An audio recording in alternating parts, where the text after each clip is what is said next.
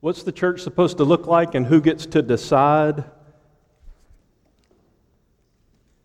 Does the answer to that question shift substantially on where you live or when you live or around whom you live? 1 Corinthians 16, 1 to 20 is a whole body of practical divinity. Put that down in our terminology. It's a multifaceted picture of exactly what the church should look like. And more specifically, how the gospel of Jesus Christ is to shape the practical activity of every local church. So, whether you lived in the last century or whether you would have been among those who are to be born in the next century, whether you lived on this continent or one of the others, the things that 1 Corinthians says to us should apply to every single local church. This is the word of the Lord. We have so much wonderful territory to cover. Let's get to work. 1 Corinthians chapter 16 verse 1. I'll be reading from the New American Standard Translation. We'll read the first 20 verses. Hear the word of the living God. 1 Corinthians 16 verse 1. Now concerning the collection for the saints, as I directed the churches of Galatia, so do you also. On the first day of every week, each one of you is to put aside and save as he may prosper, so that no collections be made when I come. When I arrive, whomever you may appoint, I will send them with letters to carry your gift to Jerusalem, and if it is fitting for me to go also, they will go with me. But I will come to you after I go through Macedonia, for I am going through Macedonia, and perhaps I will stay with you or even spend the winter, so that you may send me on my way wherever I may go. For I do not wish to see you now just in passing, for I hope to remain with you for some time, if the Lord permits. But I will remain in Ephesus until Pentecost, for a wide door for effective service has been opened to me, and there are many adversaries. Verse 10. Now, if Timothy comes, see to it that he is with you without cause to be afraid, for he is doing the Lord's work as I also am. So let no one despise him, but send him on his way in peace, so that he may come to me, for I expect him with the brethren. But concerning Apollos, our brother, I encouraged him greatly to come to you with the brethren and it was not at all his desire to come now, but he will come when he has opportunity. Be on the alert. Stand firm in the faith. Act like men. Be strong. Let all that you do be done in love. Now, I encourage you, brethren, you know the household of Stephanas, that they were the first fruits of Achaia and that they have devoted themselves for ministry to the saints, that you also be in subjection to such men and to everyone who helps in the work and labors. I rejoice over the coming of Stephanas and Fortunatus and Achaicus, because they have supplied what was lacking on your part, and they have refreshed my spirit and yours. Therefore, acknowledge such men. The churches of Asia greet you. Aquila and Prisca greet you heartily in the Lord with the church that is in their house. All the brethren greet you. Greet one another with a holy kiss. The word of the Lord. Let's join our hearts together in prayer. Ask for God's blessing once again. Father, I thank you that you give us passages in the Bible like this one, where you tell us exactly how you want us to live. You don't leave us to guess or wonder. So we ask that you would cause our lives to look precisely like what we find in this passage. So help us, God. In Jesus' name, amen. As I've simmered on these 20 verses over the previous days and weeks, it just falls apart naturally into a number of sections that show us, as I mentioned earlier, practical divinity, practical Christianity. What is it supposed to look like in our lives? And those sections will serve as our sermon outline. But let me just give you the sermon in one loaded sentence. In a sentence, the sermon would be this The most generous being in existence is also, thankfully, the most wealthy in every abundance. That's God. the most generous being in existence is also the most wealthy in every abundance. He has everything, and he, it pleases him greatly to give away what he has. And he has given you all that he has and all that he is. It's the gospel. The gospel is not giving you something, it's giving you someone. So, the most generous being in existence is also, thankfully, the most wealthy in every wonderful abundance, and he has given you in Christ all that he has and all that he is. Now, here's this passage. And on that basis, God and the gospel of Jesus Christ, on that basis, he commands you no suggestion, no good ideas, no think about it if you ever get around to it. He demands you, he commands you on the basis of his own generous heart and his gospel love. Here's what he commands. It's a big sentence, I know that. It's a run on, but follow me. This is what he commands you to experience his joy. Especially in two ways, as we see it in this passage. One, to experience his joy in your generosity expressed toward his children. And second, in your obedience to all of his commands, particularly to live in harmony with his people. Be generous and obey God. Well, with that in mind, the first of our several points from this passage, verses 1 through 4, is this Christ's churches are to be marked by a gospel purchased generosity. Now, I've worded that as best I can to reflect what we find in verses 1 through 4. Let me say it again. Christ's churches are to be marked, known, marked by a gospel purchased generosity. Maybe you hear the play on words already. He purchased it, therefore you be generous. Everything God requires us to give is something that He's given to us to begin with and that is a gospel purchased generosity. Is that true of our church? Is that true of the church that uh, some of you who are with us today and you're members of? Would that describe your churches? The first point is basically saying this Jesus has already paid for everything he requires for us to give. We're not merely talking about being generous. There's a lot of philanthropists in the world. There's a lot of people who appear to not hold on in a greedy way to the stuff that's under their possession. We're not talking about generosity only, we're talking about a gospel purchased generosity. As we look deeply into the heart of God, and the more deeply we look, the more clear what I'm about to say becomes as we look deeply in the heart of God and we see His unlimited generosity flowing out toward us in the gospel of Jesus Christ. That rich love shapes our heart into his likeness. What would that look like? That love would flow out of our hearts in joyful generosity toward others. Look at verse 1. Now, concerning the collection for the saints, as I directed the churches of Galatia, so do you also. In the letter of 1 Corinthians, this is the fifth now concerning in the book which means that it's one of the six things, there's one more in this chapter.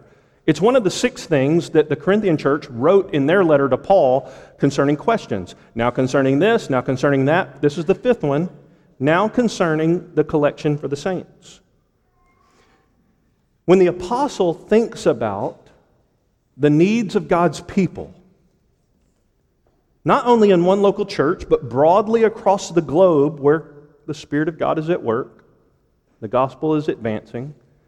When the apostle thinks about the needs of God's people, his appeal for donors does not get pushed out in a fingers crossed kind of way through his LinkedIn account. Rather, he writes expectantly to the churches of Christ, the people that belong to Jesus, and he says these kind of words As I directed the churches of Galatia, you do this also, the church at Corinth.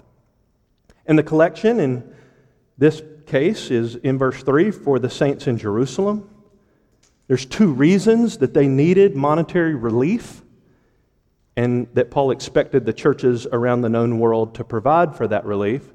One reason is spoken about in 2 Corinthians 8 and 2 Corinthians 9 and Romans chapter 15. That is, they were in poverty, especially as a result, it seems, of the unusual number of widows that God had saved, Acts chapter 6, and the needs that arose among them.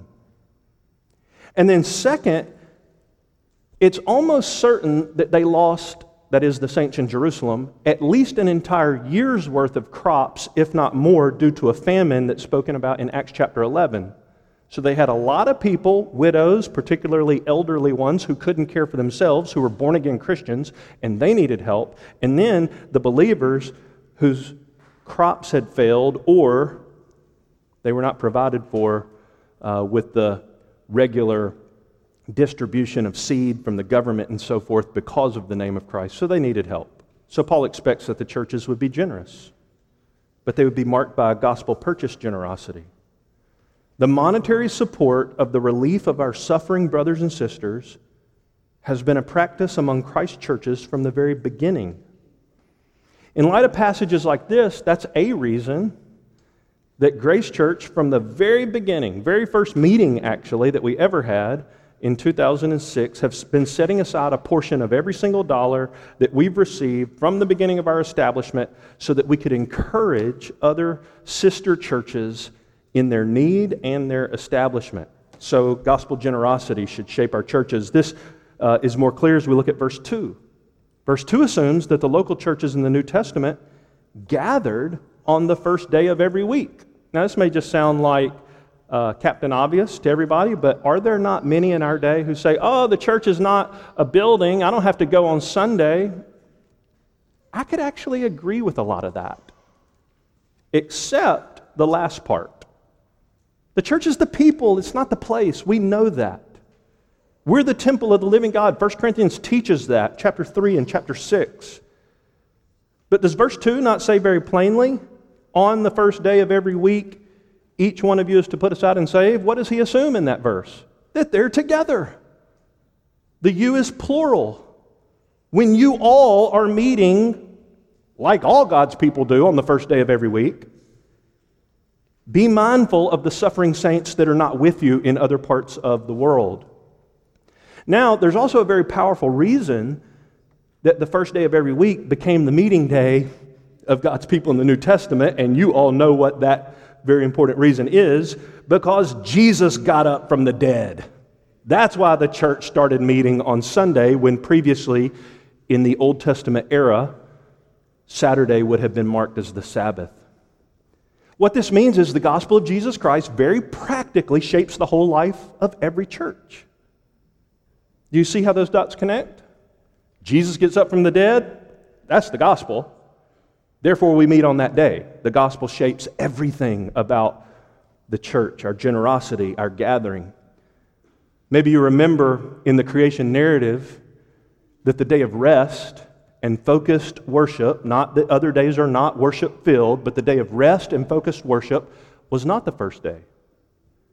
In Genesis chapter 1 and 2, it was the seventh day, the last day when God rested from all his work, Genesis 2 tells us.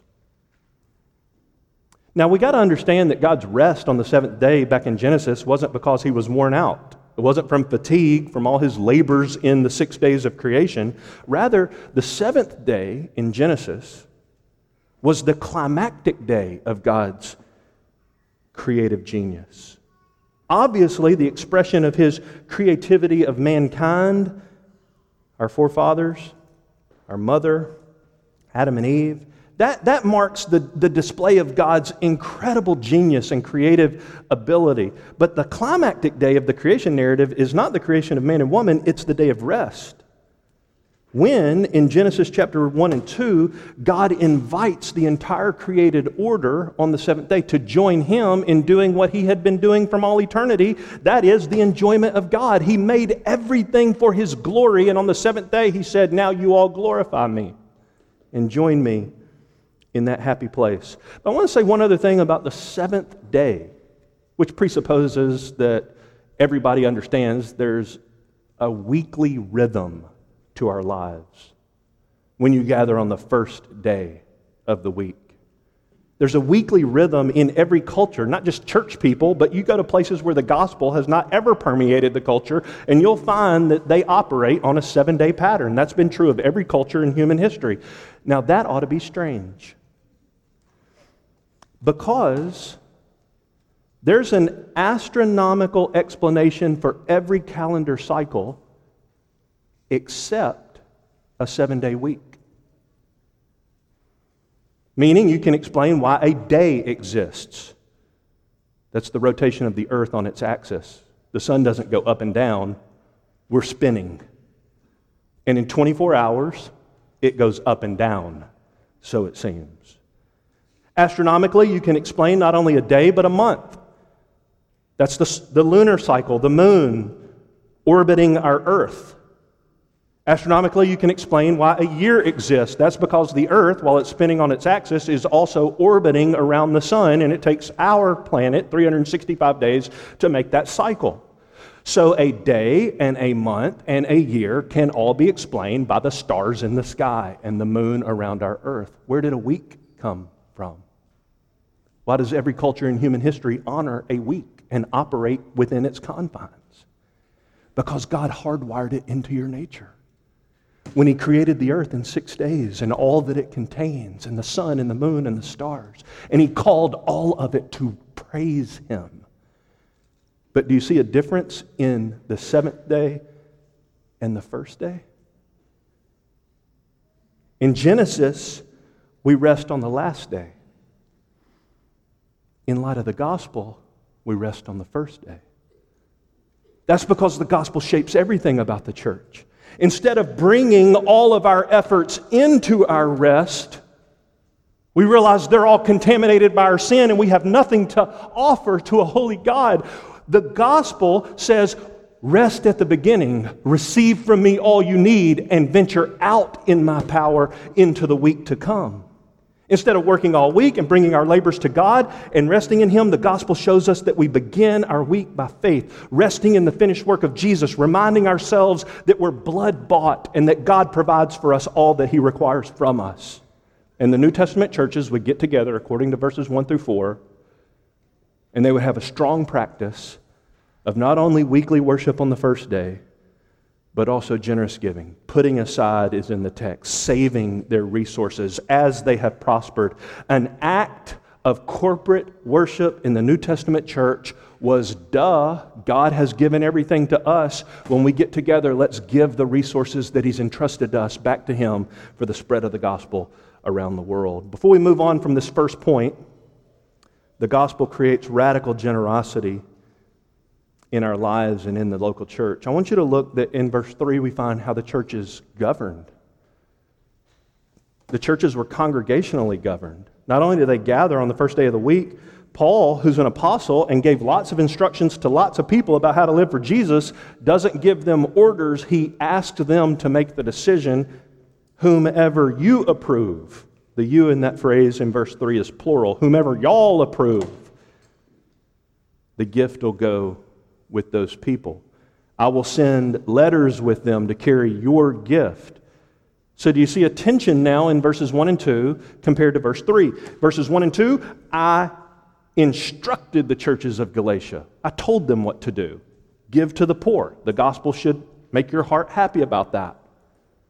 I commanded them is in the, in the passage. I directed the churches of Galatia. And then in verse 3, he calls it a gift. How can you say, You need to do this? I'm telling you to do this. Thank you so much for your gift. Here's how that works it's easy to miss. If you just look at the first few verses of chapter 16, it doesn't make much sense. I demand, I instruct, I give you charge. Thank you for your gift. Not the way it works, Paul. If you only look at those first four verses, it, really doesn't work. But if you look at the grand scheme of the letter, it becomes much more clear. Paul knows that these precious people to whom he is writing have been purchased by the blood of Jesus. This is a true church, not a fake one, not a bunch of people who call themselves a church, but they're not a biblical one. This is a true church bought with the blood of Jesus. He knows they have been paid for at the highest premium. They're a messed up church, to be sure. That's why he writes them this love letter. But they're a true church. These are Jesus' people. They've given their lives to Christ. Or better yet, to quote Jesus, God gave their lives to Christ. And because they're bought by him, Paul knows that their hearts can't help but be generous in return. So, in the light of the gospel, which shapes the church, Paul can say, Be generous. Thank you for your gift. Because when you see the cross and what God paid for our wretched soul, it's not a debtor's ethic where we're paying him back. It's a gospel ethic where we say, there is so much mercy in him to save a wretch like me and to save wretches like us. There's got to be mercy galore in him for others. So we want his love to flow through us, and in our generosity, the gospel advance to others. First Chronicles puts it well. Who am I? David prayed. Who am I and who are my people that we should be able to offer as generously as this for all things come from you, and from your hand we have given to you. That's what's happening in this first part of the passage. So, the gospel purchase shapes the church's generosity. Number two, verses 5 to 9. Christ churches are also to be marked by a gospel shaped hospitality. It's more an open heart than an open home, but an open heart will lead to an open home. Gospel shaped hospitality. Did you let your eyes fall on verses 5 to 9? We'll just walk through them in order. Verse 5, there's no semblance in this passage that Paul is presuming on the Christian's hospitality as he welcomes himself into their midst. He invites himself and then says, Thank you for being so hospitable. Again, it doesn't seem like it works. But all one needs to do is continue reading, not only in 1 Corinthians, but in 2 Corinthians, to see that Paul knew that he was deeply loved by these people. His presence was greatly desired by these people, as it was elsewhere, and he knew why. Because God, God opened their heart. God, therefore, as a byproduct, a necessary consequence. Open their homes, open their church to be open to other gospel laborers and servants of the king. Paul was so assured that the Christian's hospitable spirit would be extended to him that he said to them in verse 6 I'm not just hanging out for a day or a weekend, I'm coming for the winter. Pack the freezer, I'm on my way. And then he says in verse 7, I do not wish to see you just in passing. I hope to remain with you for some time. Talk about wearing out your welcome. Nope. Gospel shaped hospitality. Let's ask, let's ask a question that's behind Paul's assumption that they'll be hospitable. When is Jesus going to kick you out of his house? Never. His heart is wide open to you and that will never change. He has no buyer's remorse. He is so thankful that you are his child. He loves you through and through and forever and ever, and he wants you in his presence. That's why we say around here, because we get numb to words like love, God does love you, but he also likes you. He wants you. He knows your name, and he would like for you to come for the winter and then decide just to stick around forever. And Paul knows that God's people are shaped by that gospel gospel hospitality. Verse 7, let your eyes fall on this phrase if the Lord permits. If the Lord permits. I'm going to come to you for the winter. I don't want to stay just a little while. If the Lord permits. So similar to the teaching in the book of James, isn't it? Where we find in James chapter 4 you who say today or tomorrow we'll go to such and such a city and spend a year there and engage in business, make a profit, you don't know what your life will be like tomorrow, James 4:14. You're just a vapor that appears for a little while then vanishes away. Instead, you should say, if the Lord wills, we will live and do this or do that. Deo volente, God willing. Charles Hodge says, the Lord, in 1 Corinthians 16 7, if you look at the context, is Jesus Christ. This means that Paul recognizes palpably, concretely, that Jesus, the King of glory, is the one who orders all events and who guides everything. And Paul is glad to submit to his sovereign rule. Do you see how Paul is submitted to the will of Jesus if the Lord permits? He's not a presumptuous man. He doesn't suppose that he or any other person is the captain of their own fate. You are not. Your mommy may have told you when you were little you can be anything you want and you can do anything you put your mind to. And that may sound very flattering, but it is not true. You are not your own God. Proverbs 16 The mind of a man plans his way, but the Lord directs his steps. Our God is in the heavens and he does all that he pleases, the psalmist wrote. So notice that Paul's discernment on where the Lord was leading him was totally submitted to God's sovereign plan and was not based on whether or not it would be easy. God seems to be calling a bunch of missionaries to the easy places. The Lord led me. Of course, He did. You and everybody else that's got liquidable income to go on really nice vacations. Not to doubt that God doesn't have a heart for the pristine places on our planet. But if you'll look at the phrase in verse 9, you'll find I'm going to stay here in, in Ephesus until Pentecost. I'm not going to come yet. The Lord hadn't willed it yet because there's a wide open door for effective ministry here. And, and, and there are many adversaries.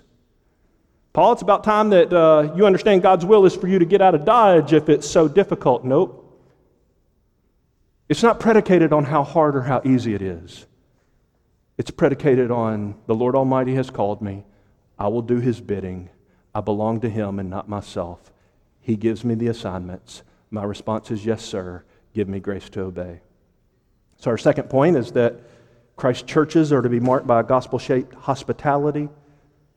In short, that means we expect, because of the gospel of Jesus, we expect God's people to welcome God's people because our God has welcomed us as his people. So I want to say an application from a sermon from years ago, and those who, of you who were here, I'd be like shockingly surprised if anybody remembers what I said last week, let alone a few years ago. I'm not going to repreach that whole sermon, but I'm going to ask you an application from it. It comes from this passage, and it came then from the book of Hebrews. Have you ever taken your house key, got on your face, if that would help you to signify the significance of it, Lay it on the floor in the middle of your family room, get on your face, and say, God, that key belongs to you. This is not my house. This isn't where I come to hide from the world in my own little fortress.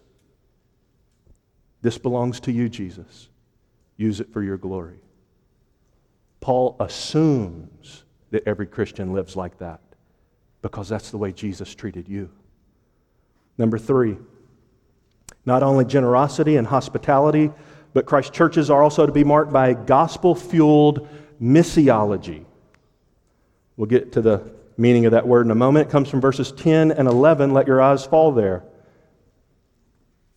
If Timothy comes, see that he's with you without cause to be afraid, for he is doing the Lord's work, as I also am. Let no one despise him, but send him on his way in peace, so they may come to me for I expect him with the brethren. Gospel fueled missiology. The fuel for missions is Jesus. And the Spirit of God taking the work of Christ and filling our lives with His own power to be engaged in His work. We could say it this way the Lord's work done the Lord's way in the Lord's power. The gospel marks true churches this way our missiology our understanding of the mission that God has given to us, what it is, and how it is to be accomplished. Timothy, in verse 10, is a faithful servant of Jesus. You can see him doing the Lord's work. We know from scriptures his story. He traveled extensively with the Apostle Paul. He went on various missionary journeys. He was picked up along the way, circumcised as a missiological application for where they were headed. He was put in charge of pastoring different churches, no doubt the church at Ephesus, along with the other elders there. On occasion, Paul dispatched him to different places to check on congregations that they had previously visited, to labor among those churches for what Paul calls in Corinthians for their joy and progress in the faith. Paul wanted to send Timothy to Corinth again precisely for that purpose. And he says that when they come, they were to recognize two things about this man. Number one, they were God's mission field. I'm sending him to you because you need some help. And you should therefore receive him with great kindness. No fear for this man.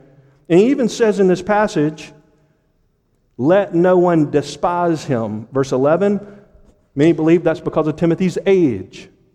Look, if you can't follow a 30 year old man teaching the gospel to you, you can't follow Jesus.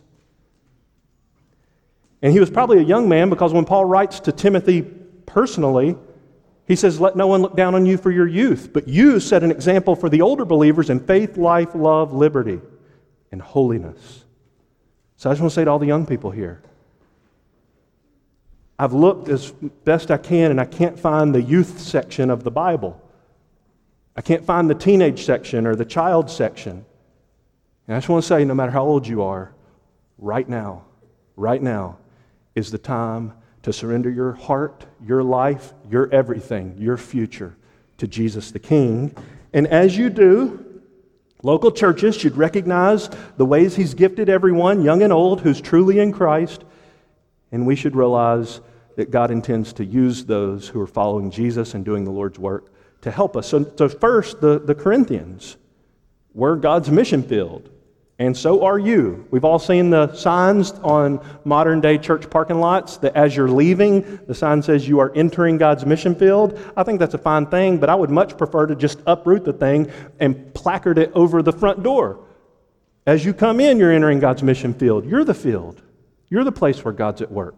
This is the mission field. We all have gobs of room to grow and develop in Christ likeness. But number two, not only were they the field, and therefore they should receive Timothy with kindness, but number two, you can see it in verse 11, they were to send Timothy to his next destination with their support and blessing. So you can see one of the principles that's at work in this passage and how the gospel is supposed to shape the local church. Paul is teaching that the church in Corinth is immensely valuable as the bride of Christ.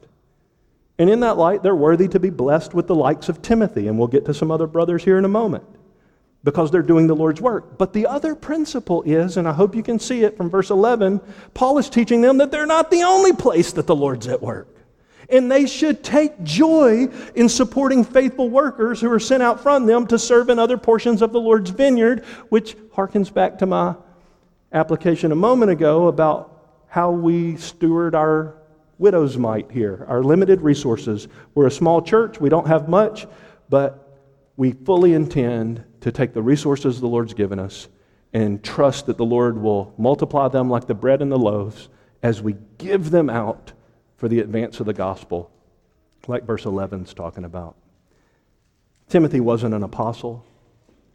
He didn't make the list of the fan favorites earlier in Corinthians. I'm of Paul. I'm of Apollos. I'm of Cephas. I'm of Jesus. You don't find Timothy in that list. He may have been known and appreciated, but he wasn't one of the all stars. Do you see what Paul says about him? He is doing the Lord's work. Verse 10 as I also am. The man is irrelevant. It's the message. And Timothy's preaching the same artesian well, pure water of Jesus that Paul is preaching. And if you can only receive from God if your favorite podcast preacher is the one on the other end of the line, I'm not so sure it's God you're receiving from. This isn't a popularity contest.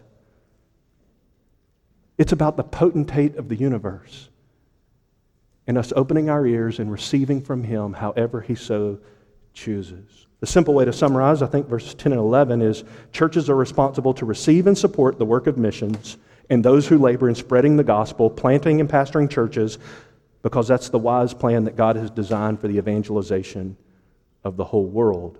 We've said it before, and I'm going to say it again. And uh, if you'll indulge me and God gives me another few decades to live, I hope to say it a few billion more times. When I read the New Testament, I'm gripped again and again that though God is gracious, He uses a trillion means to get the gospel out to the world. I hope I'm saying that as clearly as I possibly can. God is so gracious and He is so beneficent in His love and His ability to get the gospel out. But when I read the New Testament, I find, unless I'm missing something, that God's one and only plan, as revealed in the pages of Scripture, to cause the whole earth to know how glorious He is, to do good for all of His people, and to get the gospel to the nations is the local church. So when I say the gospel shapes the missiology of the church, I mean in Scripture, we are what God is using to receive those who labor in the gospel and to send out more. And I prayed again this week, and oh, how we should pray together more often. God, raise up laborers for the harvest among us and give us the privilege to send them out with our support and blessing to the ends of the earth. So, our third point is that local churches are to be marked by gospel fueled missiology. So, we got generosity, hospitality, and missiology. But number four comes from verse 12, and it teaches us that local churches are to be marked by gospel awakened theology. Gospel awakened theology. Concerning Apollos, our brother, I encouraged him greatly to come to you with the brethren, and it was not a, at all his desire to come now, but he will come when he has opportunity. And I could have made this point from some other passages in these 20 verses, some other portions, uh, but it seemed most clear to me in this part of the text. And you may be thinking, where in the world, Jordan, do you see gospel awakened theology in verse 12? Well, I'll give you my best effort to show you. Apollos, our brother. Well, now is not the right time for him to come. The verse says that. Paul did encourage him to come, and he will come when he has opportunity. But where's theology in that verse? And by theology, let's be crystal clear. You with me? I'm not going to yell at you. I want to say it loud for impact. But I trust you're with me. Every single born again Christian wants to know God more deeply. Every Christian. That's one of the tests that 1 John gives for true conversion. If you don't desire to know the God who has loved you so much and at such a cost, then it calls into question the authenticity of your conversion. Where do I get theology marking the church's life. A deep, deep desire to know God more deeply. It's in this phrase, Apollos our brother. Do you remember anything about this man? In this very letter, we do find that he's one of the saints that the church was divided over. That's not his fault, that's theirs. I'm of Paul, I'm of Apollos, I'm of Cephas. Instead of letting the Corinthians' pettiness and spiritual immaturity dictate for Paul how they will be ministered to and who will minister to them, Paul expects them to grow in their maturity so they can handle when Apollos comes and not be divided by it. If you guys are all cliquish, you like this guy, you like this guy, you like that guy, I'm just not going to send any of them to you because you're too immature. No, I'm going to send him right back to you and expect that you're going to grow in your Christ likeness and maturity so that you can handle it without being divided. He doesn't say, I'm going to accommodate your immaturity. I'm going to expect your deepening theology, your growth in the knowledge and character of God. That's one. This, ver- this word at the beginning of verse 12, but concerning, that's the sixth and final, now concerning in the book of 1 Corinthians, which means that the church wrote to Paul six requests one of which was, Can you please send Apollos back? That was probably his, his uh, fan crowd. And so he responds to them. And he says in verse 12, I urged him strongly to come. I don't just kind of hope he comes, I really, really want him to come. He couldn't come now. That's probably because, like Paul in Ephesus, Apollos also had his hand to a plow that God had given him, and he couldn't leave that ministry. Or Apollos was mature enough to understand that the Corinthians weren't ready. He would come at the right time. As we keep learning about Apollos in the New Testament, the, the, the fact that his coming represented that the church should be marked by a gospel dominated, gospel drenched, deep theology, ever growing, it just becomes more clear the more we look at Apollos. I'll just say it briefly. Here's what we know about this man who Paul wanted strongly to go see the Corinthians. We know he was born in Alexandria, Acts 18. For those of you who are helped to picture the Bible, that's certainly the way my mind works. Alexandria is in Egypt.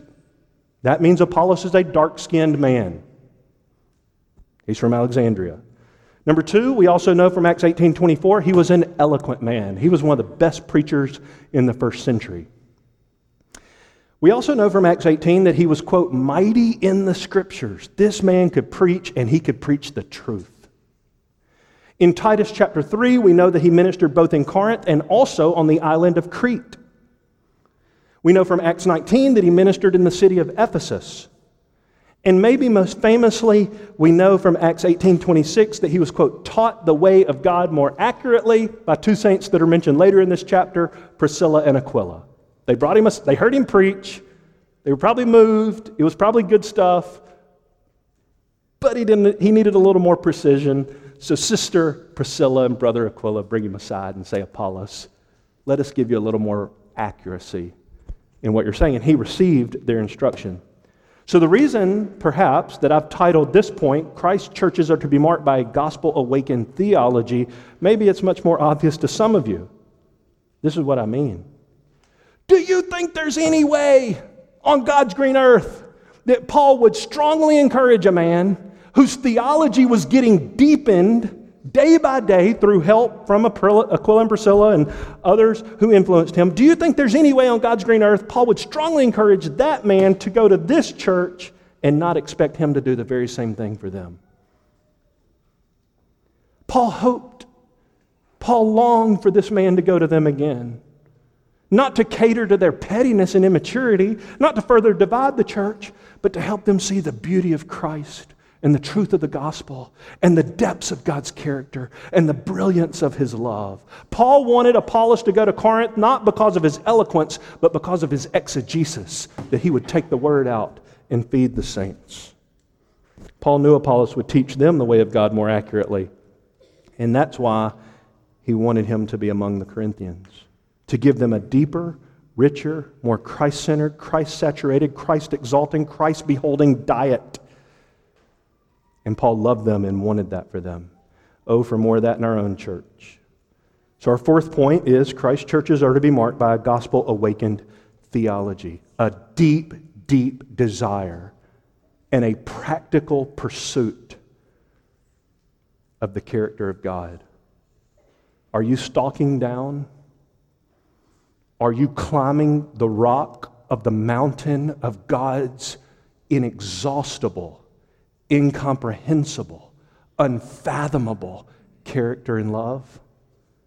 I'm saying to you, as best I know how, every Christian in every church longs to know God more deeply. Are you one of his people?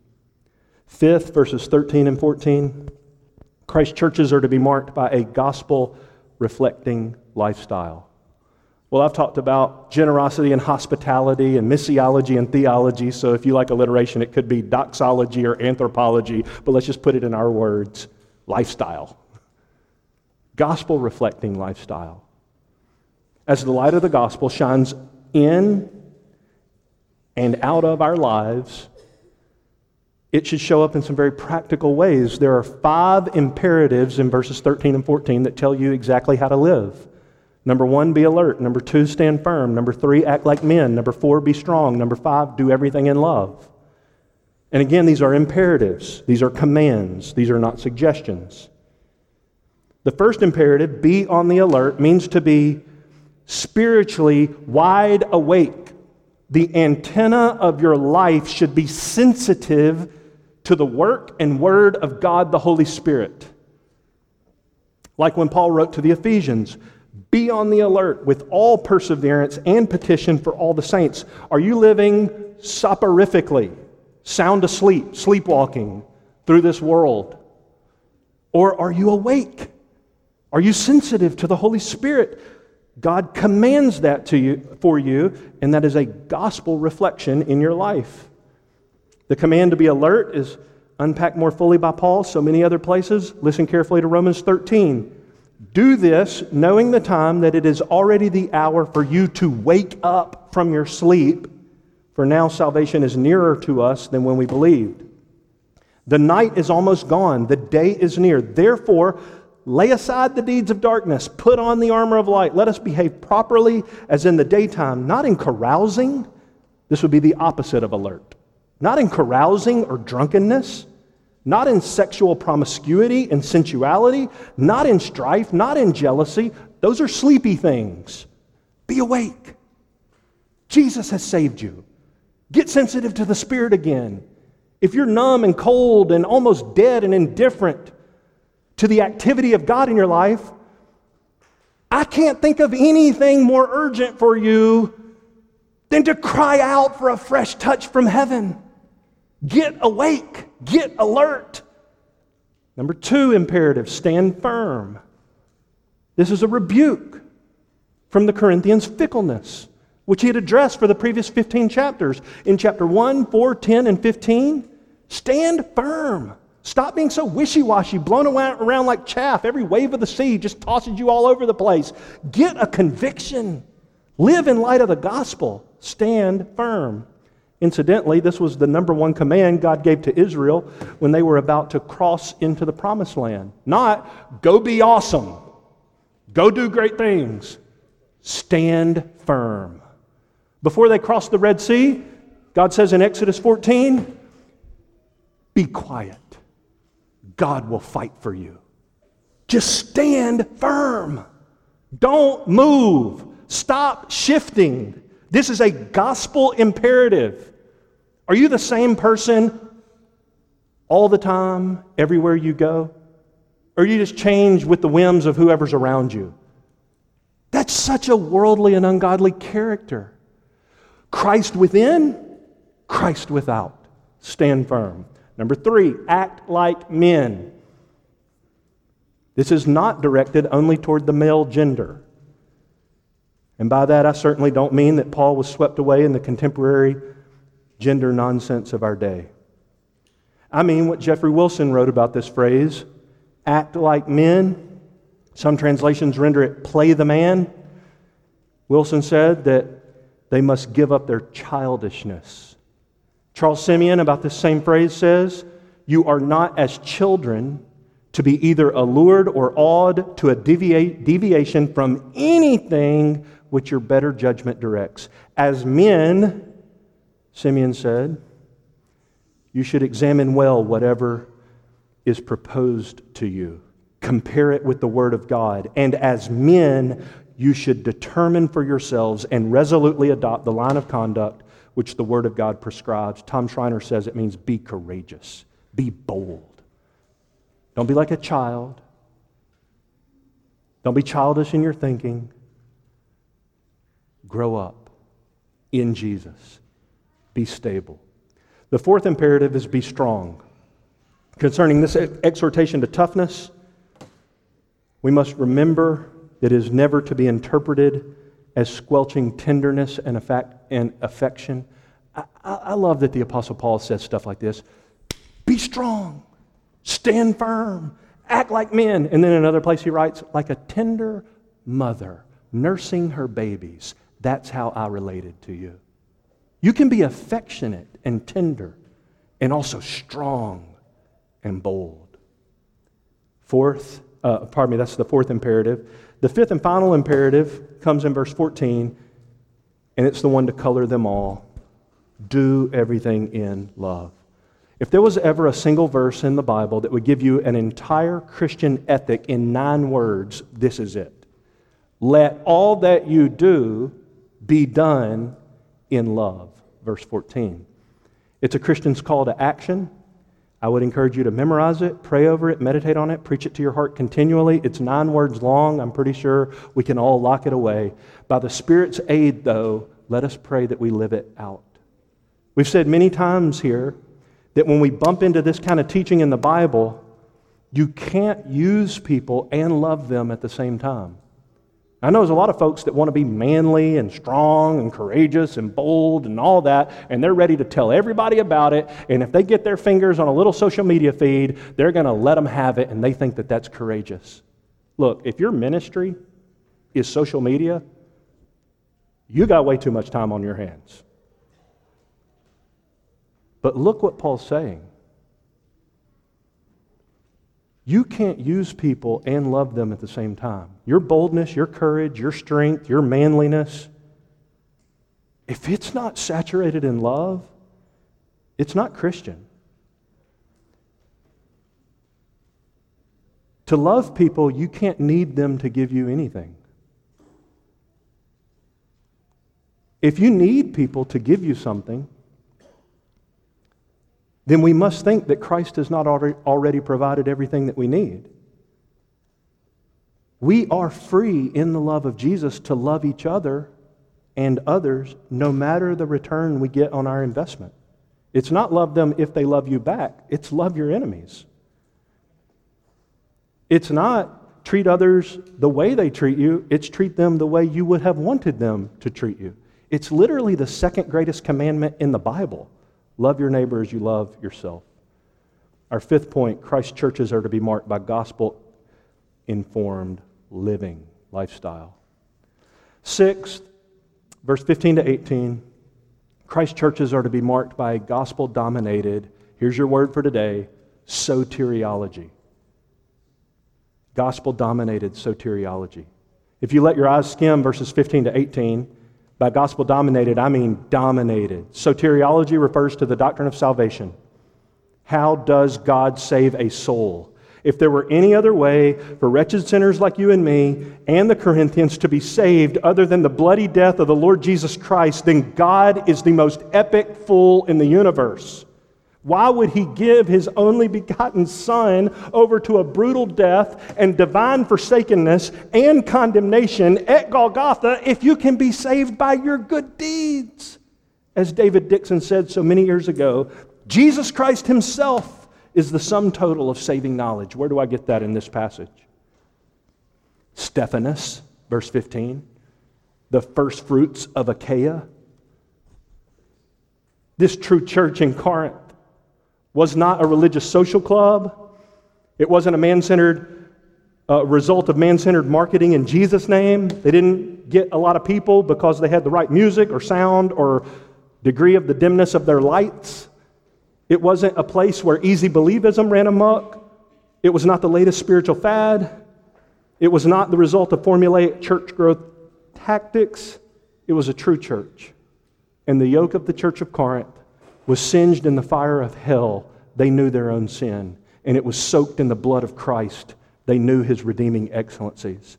Those true churches are unmistakably seen to be biblical in the fact that they are dominated with a biblical soteriology. Let me say that as clear and as simple and as concise as I know how. If we cannot agree on how God saves a soul, I don't care what else we agree on. You can put biblical words all over it and spiritual phrases and jargon from noon until nighttime. If we can't agree on how God saves a soul, we don't agree on anything. Soteriology means biblical understanding of salvation. Tell me how Stephanas got saved. Tell me why he and his household were the first and only Christians in the entire region of Achaia. We're talking about Mississippi, Arkansas, Tennessee, Kentucky, and probably Louisiana. One household, one family in Christ. How did they get saved? The family of Stephanas, Charles Hodge said, was the first family in Achaia that embraced the gospel. The gospel got there Remember Paul's Macedonian call? Paul intended to go that way. A man in the night told him to go that way. And when he went that way, guess who he bumped into? Stephanas. Guess what Stephanas heard? Jesus Christ died for your sins. He can cleanse you from all your unrighteousness. He filled up all that the law requires for you to be made right with God, and then he put his own credit on the altar of God, and he'll give it to you if you'll forsake all your ability to save yourself. If you'll stop calling yourself righteous in the sight of God because all you've ever done is filthy rags in His sight. And Paul said something to Stephanas like this If you'll throw yourself into the merciful arms of Jesus, not only will He save you today, He will never, never let you go. The gospel came and God saved, and He's doing it today. We have members of our church who are the first Christian in their entire family, not only immediate but extended. I've been to places in the world, as many of you have, where there are almost zero Christians, but God brought a faithful missionary there to share the love of Christ. I'm reminded now of a story that I'm not going to tell you in India when a lady showed up, when somebody knocked on her door with a bucket of rice and said, God told me to bring this to you. And the lady said, I knew somebody was coming. And she heard the gospel for the first time and was the first convert in her entire village. I could tell you stories about that in places in remote parts of Nigeria and other parts of the world where our churches have been. Our church has been. I get newsletters on the regular from missionary friends who are in closed countries, and God's still saving people just like He saved Stephanas. And guess what? There are no closed countries, there are just countries you can't get back out of. But we go with the gospel because we believe there's one and only one way that God will ever save anybody and he's worthy of their praise. And if they don't hear this message, they will perish in their sins and everlastingly be separated from the living God. So Paul says, you need a gospel soteriology. You got to remember God's saving people like Stephanas. In verse 16, we're finding examples of how we submit to such men. Stephanas, presumably with a couple of other brothers who came to see Paul with this letter from Corinth had become the pastors of the church Stephanas, Fortunatus, Achaicus. And Paul says, Submit to such men. Why? Because they were the first Christians? No, because they devoted themselves to the work, the Lord's work. God tells us that we need spiritual leaders. We should submit to them. We should follow so long as their teaching and instruction and care is biblical. In verses 17 and 18, we don't just skip these names in the Bible Stephanas, Fortunatus, Achaicus who had come to Paul. This is so beautiful. All we know about the last two guys is in this verse. Fortunatus means fortune, Achaicus means he's from Achaia. It's the region where Corinth is. Both of those names, by the way, are most, were most commonly used in the first century for slaves. You see what God just did? He saves Stephanas. He becomes a leader in the church. He saves Fortunatus. He saves Achaicus. They may have been slaves, they become leaders in the church. God's no respecter of persons. God's no respecter of persons.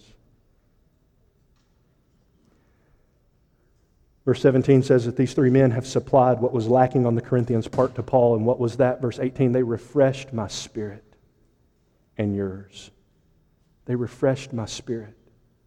It reminds me of Paul's letter to Philemon when he wrote, The hearts of the saints have been refreshed through you, brother. How do you want to be known? How do you want to be remembered? What do you want your family to say at your graveside? Wouldn't you want people to say something like this? Of all the things that he or she did really well, the thing that they were especially good at was refreshing my heart in Jesus. These words mean these words mean that Paul longed to hear good things about what God was doing in the church in Corinth. And when these brothers came to Paul in Ephesus, Stephanas, Fortunatus, and Achaicus. They refreshed his heart in Christ by bringing report of the real activity of the Holy Spirit among these genuine believers.